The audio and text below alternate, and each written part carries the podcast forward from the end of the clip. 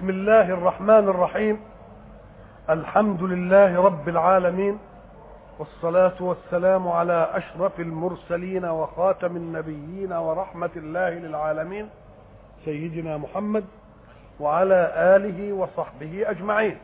وبعد فقد وقفنا في اللقاء السابق عند قول الحق سبحانه مخاطبا رسوله صلى الله عليه وسلم ليسليه ويعطيه الأسوة التي تجعله غير حزين مما يقف أمامه به اليهود والمكذبون.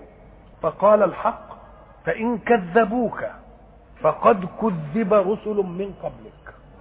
قلنا سابقا إن الشرط سبب في وجود جوابه. فإذا كان الجواب لم يأتي يبقى الشرط يخليه إيه؟ يأتي. طب وإذا كان الجواب حصل قبل الشرط ده هم كذبوك يا محمد؟ فقد كذب رسل من قبلك يعني قبل ما تيجي. يبقى جواب الشرط حصل قبل الشرط ولا لأ؟ أهي دي بقى لما يجي واحد مستشرق ولا واحد غبي من أغبياء المسلمين السطحيين ياخدها ويطير بها يقول لك يا إخوانا ده الجواب حصل قبل إيه؟ قبل الشرط. نقول له هي دي الجواب ولا دليل الجواب؟ فإن كذبوك فلا تحزن. فقد سبقك أن كذب رسل. يبقى علة. علة لمين؟ لجواب الشرط.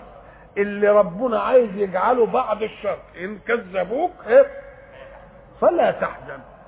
يبقى اذا معنى ذلك أن المذكور ليس هو الجواب وإنما إيه؟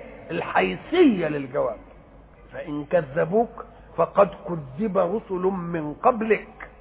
جاءوا بالبينات. لما تقول جاءني فلان بكذا يمكن هو اللي جايبه. يمكن هو اللي مصاحب. سيدوا بعث ليا بكذا. يبقى هو برضه مصاحب بس. يبقى هم جايين منين؟ إيه؟ البينات جاية منين؟ إيه؟ جاية من الله. بس دول جاءوا مصاحبين للبي بالبينات. علشان إيه؟ تبقى حجة لهم على صدق بلاغهم عن الله. فإن كذبوك فقد كذب رسل من قبلك جاءوا بالبينات أي الآيات الواضحة الدلالة على المراد. والزبر والكتاب المنير. طب الآيات قد تكون لفت للآيات الكونية أو قد تكون المعجزات. لأن إحنا قلنا سابقا أن كل رسول من الرسل الذين سبقوا سيدنا رسول الله كانت معجزتهم منفصلة عن منهجهم فالمعجزة شيء وكتاب المنهج شيء آخر. إلا رسول الله صلى الله عليه وسلم. فإن معجزته هي عين منهجه. معجزة القرآن والمنهج فين؟ في القرآن. ليه؟ قال لك لأن ده جاي إلى أن تقوم الساعة رسول فلا بد أن تظل المعجزة مع المنهج. عشان تبقى حجة ولا لا؟ تبقى حجة. يبقى إذا قول الحق سبحانه وتعالى جاءوا بالبينات أي المعجزات الدالة على إيه؟ صدقهم. وبالزبر والكتاب المنير بالحاجات اللي جايبة المنهج. يبقوا عايزين حاجتين اثنين منهج ومعجزة. البينات ادي المعجزة. أمور بينة في أنها من عند الله وليست من عند واحد منهم. وبعدين المنهج جه في إيه؟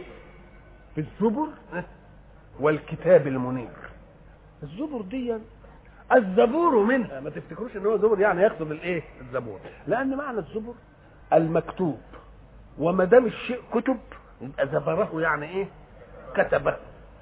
وكتبه تعمل إيه؟ أم قال لك يبقى ده دليل على التوثيق فلا ينطمس. مكتوب.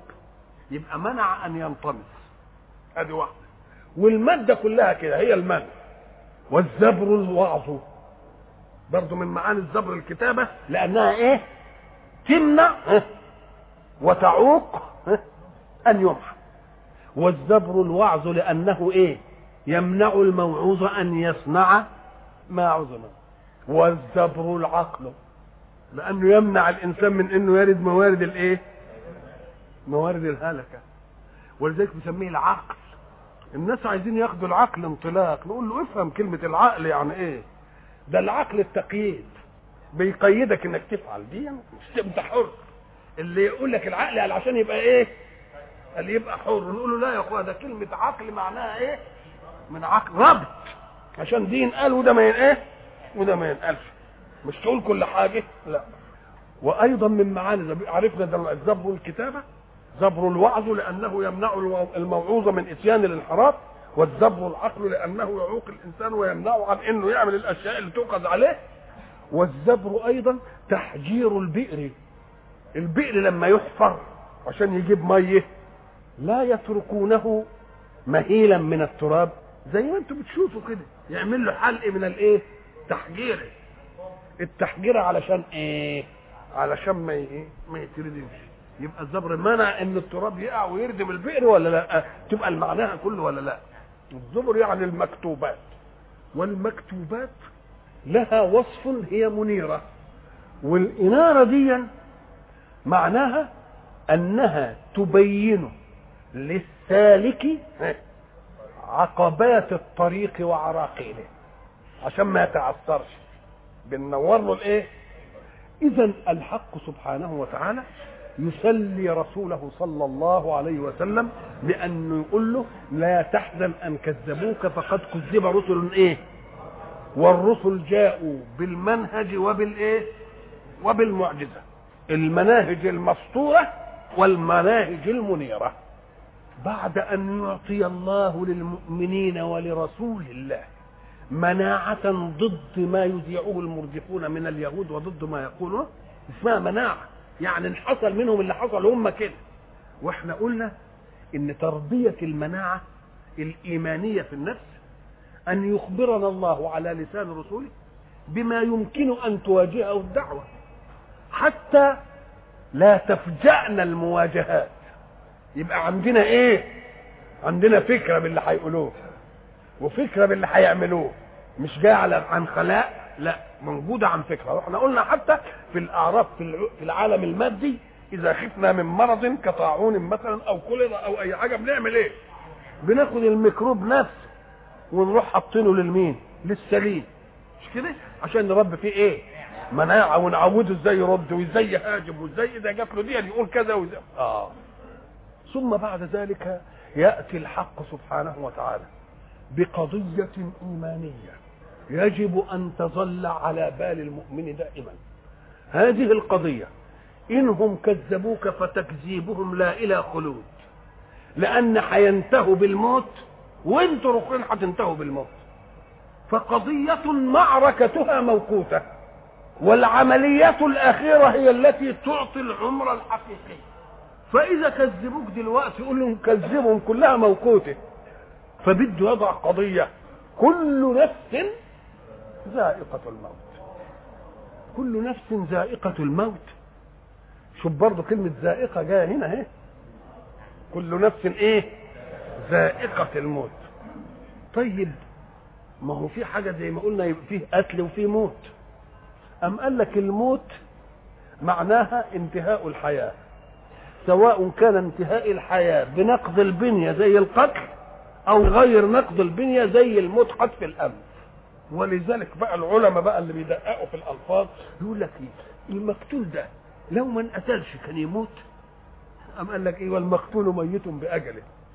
لكن اللي قتله ده هل كان يعرف ميعاد الأجل؟ آه يبقى بيعاقب على دي. إنما معناها أن الله كتب له أن يفارق الحياة بهذا العمل.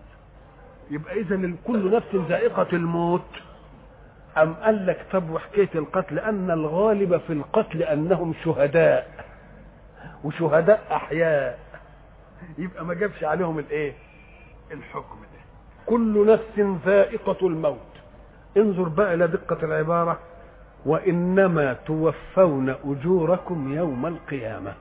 يعني إياكم أن تنتظروا نتيجة إيمانكم في هذه الدنيا.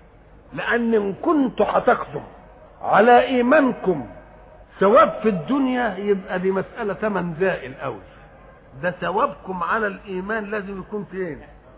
علشان يبقى ثواب ما ينتهيش. إنما لو كان في الدنيا ولذلك قلنا سابقا إن رسول الله صلى الله عليه وسلم حينما أخذ على الأنصار عهودا في بيعة العقبة وأخذوهم لنفسهم قالوا فما لنا إن وفينا يا رسول الله. يبقى لنا إيه؟ ما قال لهمش لا هتنتصروا ولا هتملكوا الدنيا ولا هيبقى لكم قال لكم الجنة. لأنه لو قال لهم أي حاجة في الدنيا ده كان أي واحد لابق يقول له ما أهونها. لو جاوب غير هذا الجواب كان يقول له ما أهونها. ولذلك اللي قال له يا أخي أنا بحبك قد الدنيا. أم قال له هو أنا تافه عندك لهذه الدرجة؟ أنا تافه اول الدرجه تحبني قد الدنيا؟ آه. شوف الملحظ بقى. فكأن الحق سبحانه وتعالى يقول إياكم أن تفهموا أن جزاء الإيمان يكون في الدنيا. لأنه لو كان في الدنيا يبقى إيه؟ يبقى حاجة قليل قوي على الإيمان. ده لازم يكون في حاجة ما تنتهيش. ليه؟ لأن الإيمان وصل بغير منته وهو الله. فلا بد أن يكون الجزاء غير منته وهو الجنة. لازم يبقى كده. فقال وإنما توفون أجوركم. أهل اللمح بقى خد من كلمة توفون دي إن برضه في مقدمات الأول لأني وفيته أجره يعني كان له إديته وكان له حاجة وإيه؟ بكمله نعم وبيديهم حاجات إيمان. ويكفي إشراقة الإيمان في نفس المؤمن. دي مسألة مش هتاخدها. والجواب لابد أن يكون متمشيا مع منطق. ان اللي يسمع الآية دي يمكن عرضة ان يمد الوقت في معركة. طب ما دام مات في معركة لا شاف معارك ولا شاف أسر ولا شاف غنائم ولا شاف نصر ولا شاف أي حاجة. يبقى إيه نصيبه؟ يبقى لازم إيه؟ يبقى يوم القيامة ولا لأ؟ فمن نال منها شيئا في الدنيا بالنصر بالغنائم بالزهو الإيماني على أنه انتصر على الكفر بكذا بكذا يبقى دي بعض الأجر. إنما الوفاء هيبقى فين؟ يبقى الآخر توفونا خد بالك من توفونا وإنما توفون أجوركم يوم القيامة. فمن زحزح عن النار. شوف كلمة زحزحة دي. معنى أنت بتقول أنا زحزحت فلان. معنى إنه كان متربس ولا لا؟ أنا زحزحت فلان عن المكان. يعني معناها إنه كان إيه؟ متربس فيه قوي الله. طب وزحزح عن النار دي ليه؟ لا حد هيتربس عند النار. يقول لك آه. لأن النار دي سببها المعصية. والمعصية كانت لها جاذبية للعصاة. الإيمان يجي يشدهم كده جاذبية المعصية تاخدهم ولا لا؟ فكذلك يكون الجزاء بالنار. يبقى النار لها إيه؟ لأن ده النار هتبقى من غاضة ولذلك ربنا هيقول إيه؟ تكاد تميز من الغيظ. قال النار بتتميز من الغيظ. على مين؟ على الكافرين. تكاد تميز. يعني إيه تميز من الغيظ؟ أما رأيت قدرا يفور ساعة يفور القدر. ما الذي يحدث؟ بعض الفقاقيع تطلع منه وتنفصل عن اللي في القدر ولا لأ؟ أهي تميز يعني تفترق. تكاد تميز من الإيه؟ من الغيظ. والإنسان منا لما يكون من غاز تقوم تطلع منه حاجات كده في إيه؟ أهو كذلك فقاقيع غليان القدر. يمكن أنت كنت واقف تحرقك أو تمس إيدك. ليه؟ لأنها من شدة الفوران. هي عملت إيه؟ تميز بعضها وانفصل عن القدر. لما انفك ذلك النار. طب وتتميز من الغيظ ليه بقى؟ عشان الكافرين لأنها أصلها زي ما قلنا مسبحة حامدة شاكرة. وبعد ذلك يقول لها الحق هل امتلأت؟ تقول له هل من مزيد؟ هاتهم ولاد الإيه؟ وتقول هل إيه؟ مما يدل على إن فيها إيه؟ كلمة تميز من الغيظ حقيقية ولا لأ؟ ولذلك رسول الله صلى الله عليه وسلم يبين لنا أن الزحزحه عن النار معناها إن النار لها جاذبية. لأن النار إنما كانت نتيجة المعصية في الدنيا. والمعصية في الدنيا هي التي تجذب العصاة. يقول الرسول في ذلك إنما مثلي ومثلكم كمثل رجل أوقد نارا. شوف التشبيه الجميل. كمثل رجل أوقد إيه؟ حين توقد نارا في خلاء أول مظهر تشوف الفراش والذباب يجي عليه. ولذلك يقول لك رب نفس عشقت مصرعها. هي جاية فاهمه إنها جاية للنور. إنما تلتفت تلاقي القلوب اللي محطوط في الخلي بعد ما تيجي تعينه تلاقي إيه حواليه إيه؟ صرعة. هي عشقت إيه؟ مصرعها. كذلك الإنسان العاصي عاشق مصرعه ما يعرفش إن الشهوة دي اللي هتوديه في إيه؟ في ده. فيقول الرسول صلى الله عليه وسلم إنما مثلي ومثلكم كمثل رجل أضاء نارا. فأخذ الذباب والفراش يتهافت عليها. اهو أنتوا الذباب والإيه؟ وأنا آخذ بحجوزكم عن النار. امسككم كده هو عشان ما إيه؟ امسككم من حزامكم كده إيه؟ عشان ما تروحش فين؟ عشان ما تروح. ولكنكم تفلتون مني. صدق رسول الله.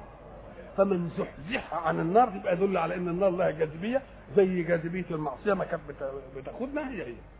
فمن زحزح عن النار وأدخل الجنة ده مجرد الزحزحه عن النار وإن وقف كده لا في نار ولا في جنة.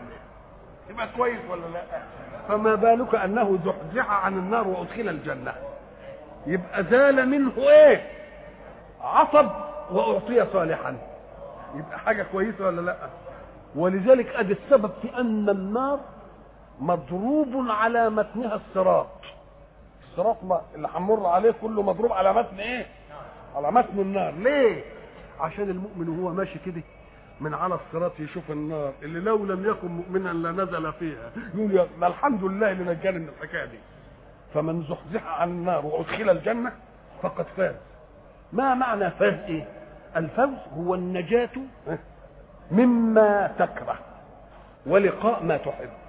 مجرد النجاة مما تكره نعمة. وأن تذهب من النجاة عما تكره إلى نعمة تبقى إيه؟ تبقى فوز. يبقى ما هو الفوز؟ أن تنجو مما تكره وتلقى ما إيه؟ ما تحب. فمن زحزح عن النار وأدخل الجنة فقد فاز. وما الحياة الدنيا إلا متاع الغرور. كل يقول زحزح يبقى اللي مزحزحه غيره. لأنه تكرم عليه أولا في حياته بفيض الإيمان والبلاء. يبقى كأنه هو برضه اللي عمل إيه؟ اللي زحزحنا عن الله. وبعد ذلك يقول الحق سبحانه وتعالى لرسوله ولأتباع رسوله قضية تنشئ فيهم أن الإيمان وحده خير جزاء للمؤمن. وإن لم يتأت له في الدنيا شيء من النعيم. ولذلك أراد أن يوطنهم على أن الذين يدخلون الإيمان لا يوطنون أنفسهم على أن الإيمان دايما منتصر. لأنه لو كان دايما منتصر كل واحد إيه؟ إنما لازم يقول لهم لا دي ابتلاءات. فالقضية الإيمانية أن تبتلوا ومواقع البلاء في نفوسكم أو في أموالكم. في إيه؟ نفوسكم وأموالكم. فألا تبلون. في أموالكم وأنفسكم. طب البلاء في المال بإيه؟ تجي له آفة تاخده مش كده؟ وإن وجد يبقى فيه بلاء تعطيه في مصارف الخير أو لا تعطيه. بقى يبقى مرة في إيه؟ إفناء ومرة في وجوده نشوفك هتوجهه لإيه؟ طب قدم المال على مين؟ على النفس. قال لك لأن البلاء في النفس بعضه القتل. بعضه القتل أو الجرح أو المرض فإن كان القتل مش كل واحد هينقتل إنما كل واحد هيجي له بلاء في ماله ولا لأ؟ لتبلون في أموالكم وأنفسكم ولتسمعن من الذين أوتوا الكتاب من قبلكم ومن الذين أشركوا. ما هم معسكرين اللي أوتوا الكتاب اللي هم اليهود والنصارى والذين أشركوا اللي هم هم دول معسكرين الكفر اللي كانوا بيعندوا الإسلام. ولتسمعن من الذين أوتوا الكتاب من قبلكم ومن الذين أشركوا أذى كثيرا. أذى في رسولكم وأذى فيكم.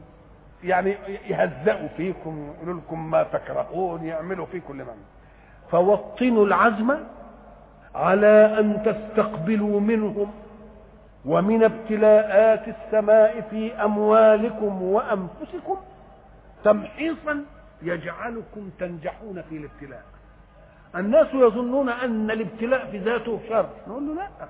الابتلاء اختبار والاختبار عرضة أن تنجح فيه وأن ترفض فإذا قال الله لتبلون زي إحنا ما نقول هتمتحن يا تلميذ في آخر السنة. مش كده نبتليك بنختبرك بالامتحان. هل معنى ذلك إن الابتلاء شر ولا شر على مين؟ أهل اللي مش مذاكر. فاللي ينجح بقى في البلاء في المال يقول كله فائت. وقلل الله مسؤوليتي.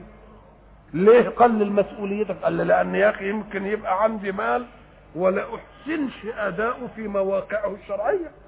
يبقى المال جه عليا فتنة ولا لأ؟ يبقى ربنا خد مني المال عشان ما يدخلنيش الإيه؟ ولذلك قلنا هناك في سورة الفجر إن كنتم تذكرون فأما الإنسان إذا ما ابتلاه ربه فأكرمه ونعمه يقول إيه؟ ربي اكرمن وأما إذا ما ابتلاه فقدر عليه رزقه يعني ضيقه فيقول ربي اهانا يبقى في قضيتين اثنين لما يجي له مال يقول ربي إيه؟ ولما ده دي كويس القوي لأنه ده لما يجي له مال يقول اوتيتوه على علم. برضه ربنا جايب لنا الصورة المقبوله شوية. فأما الإنسان إذا ما ابتلاه ربه فأكرمه ونعمه فيقول إيه؟ رب اكرم وأما إذا ما ابتلاه فقدر عليه رزقه فيقول رب إيه؟ الله. اذا هو جعل المال والغنى إكرام. وجعل الفقر والتضييق اهانه فماذا قال الله للنظريتين الاثنين؟ كلا يعني لا لا صادق ولا ده صادق. فلا المال دليل الكرامة ولا الفقر دليل الإهانة. لأن متى يكون المال دليل الكرامة؟ إن رزقته وأنت موفق فيه تؤدي مطلوب المال عندك للمحتاج إليه. طب وإن لم تؤدي يبقى كرامة؟ ولا ربنا عمل لك مذلة طب وما والفقر؟ طب ما يمكن أنا لما أبقى غني ما أديش الحق يبقى الفقر أحسن ليا ولا لأ؟ مش حاجة عندي وأظن به. فقال الله للإثنين كلا يعني لا اعطاء المال دليل الكرامة ولا الفقر دليل الإيه؟ وأراد أن يدلل على ذلك. حكم من الله كلا. وساعة ما يقول ربنا كلا يعني ان البعيد الأولاني كذاب والثاني كذاب. كلا بل لا إيه؟ لا تكرمون اليتيم. طب ما دام ما بتكرموش اليتيم يبقى المال إزاي دليل الكرامة؟ ده أنت خدت وزر وإزاي سلبه منك يا اللي مش هتكرم اليتيم؟ يبقى إهانة. ده أنا نزهتك عن إنك أنت تبقى الله يبقى ما تحملتش مسؤولية. يبقى إذا لا المال دليل الكرامة ولا الفقر دليل الإيه؟ كلا. بل لا تكرمون اليتيم ولا تحضون على طعام المسكين. طب أنت ما بتديش حتى ما تحسش اللي عنده يدي. ده انت ضنين بالكلمة. مش ضنين بالمال أن تنفقه. معنى تحض على طعام المسكين يعني تحس غيرك. معنى تحس غيرك يعني ما عندكش. فإذا كنت تظن حتى بالنصح يبقى إزاي تقول إن المال الكرامة والفقر؟ اهانه يمكن كلا بل لا تكرمون الإيه؟ اليتيم. ولا تحضون على طعام الإيه؟ وتأكلون التراث أكلا لما من غير تحري لحله من حرامه. شوف بيلم. تأكلون التراث اكلا إيه؟ لأن اللي بياكل لم ده بياخد العاطل مع الإيه؟ الحلال مع الحرام ولا يبالي. يبقى إذا كانت المسألة كده فكيف يكون إيتاء المال تكريما؟ وكيف يكون الفقر إهانة؟ لا هذا ولا ذاك. لتبلون في أموالكم وأنفسكم ولتسمعن من الذين أوتوا الكتاب من قبلكم ومن الذين أشركوا أذى كثيرا. إذا قال لنا إن ربنا هذا ده بيقول الكلام ده هيحصل ولا ما يحصلش؟ يبقى هيحصل. طب يا رب أنت قلت لنا ده هيحصل وقولك يحقق فماذا أعطيتنا لنواجه ذلك؟ اسمعوا الرجيت بقى. وإن تصبروا وتتقوا فإن ذلك من عزم الأمور. تصبر على ابتلاء في المال. تصبر على الابتلاء في النفس. تصبر على أذى المعسكر المخالف من الذين أوتوا الكتاب من قبلكم ومن الذين أشركوا. إن صبرت فإن ذلك من عزم الإيه؟ معنى عزم الأمور. العزم العزم هو القوة المجتمعة على الفعل. انت تنوي انك انت تفعل. وبعد ذلك تعلم يعني تجمع الإيه؟ القوة. يبقى إن ذلك من عزم الأمور أي من معزوماتها التي تقتضي الثبات منك وقوة التجميع لكل مواهبك لتفعل. الله اذا المسألة أيوه لأن ابتلاء في ماله وابتلاء في نفسه و... وأذى كثير من الذين أشركوا ومن الذين أوتوا الكتاب. دي عايزة إيه؟ صبر. الصبر إحنا قلنا نوعين. صبر على كذا وصبر عن كذا. بيختلف باختلاف إيه؟ حرف الجر ده. صبر عن كذا. شهوات نفسه تزينه بإنه يعمل دي ودي ودي ودي. يقوم يصبر عنها الطاعة تبقى شقة عليه يصبر على آه. يبقى في الطاعة يصبر على الإيه؟ على المتاعب اللي وفي المعصية يصبر عن إيه؟ عن المغريات. دي يصبر عن المغريات؟ طيب. وما دام هتسمعوا من ال... كلمة لتبلون في أموالكم وأنفسكم قد لا يكون لها غريم آفة تيجي للمال آفة تيجي للبدن يمرض ماليش غريم فيه. إنما ولا تسمعن من الذين أوتوا الكتاب ومن الذين أشركوا أذى كثيرا. يبقى ليا غريم ولا لا؟ ما دام ليك غريم يبقى الغريم ده ساعة ما تشوفه كده. يعمل فيك إيه؟ يهيج فيك كوامن الانتقام فقال لك اوعى تخليهم يخلوك تنفعل. وأجل العملية بتاعت الغضب دي لحد ما تكون إيه؟ إذا مش كل حاجة يعني تستخفك. لا. خليك إيه؟ خليك راسي وإياك أن تستخف إلا وقت أن تتيقن إنك أنت تنتصر ولذلك قال فإن ذلك من عزم الإيه؟ من عزم الأمور. وإن تصبروا وتتقوا فإن ذلك من عزم الإيه؟ من عزم الأمور. إحنا قلنا اتقوا دي فيها كتير. تتقوا الله أي تتقوا صفات الإيه؟ آه نعم. وإذ أخذ الله ميثاق الذين أوتوا الكتاب لتبيننه للناس ولا تكتمونه. فيه أخذ عهد عام على كل الأنبياء واذ أخذ الله ميثاق الإيه؟ النبي. لما آتيتكم من كتاب إيه؟ وحكم ثم جاءكم رسول مصدق لما معكم لتؤمنن به ولا تنصرنه قال أقررتم وأخذتم على ذلكم إصري. قالوا أقررنا. قال فاشهدوا وأنا معكم من الإيه؟ دي الأنبياء. في عهد تاني مأخوذ على أهل الكتاب الذين آمنوا بأنبيائهم. قال إيه؟ وإذ أخذ الله ميثاق الذين أوتوا الكتاب. أوتوا الكتاب يبقى الأتباع بقى ولا لأ؟ لتبيننه للناس ولا تكتمونه. هنا بقى تقول تبينوا إيه ولا تكتموه شيء الكتاب. طب هم بيكتموه؟ أم قال لك إيه؟ بي... بينسوا البعض. وما دام ينسوا البعض ده دليل على إنهم مش مشغولين إيه؟ فنسوا حظا مما إيه؟ ذكروا به. والذين يكتمون ما أنزلنا من البيت واللي ما نسيوش عملوا إيه؟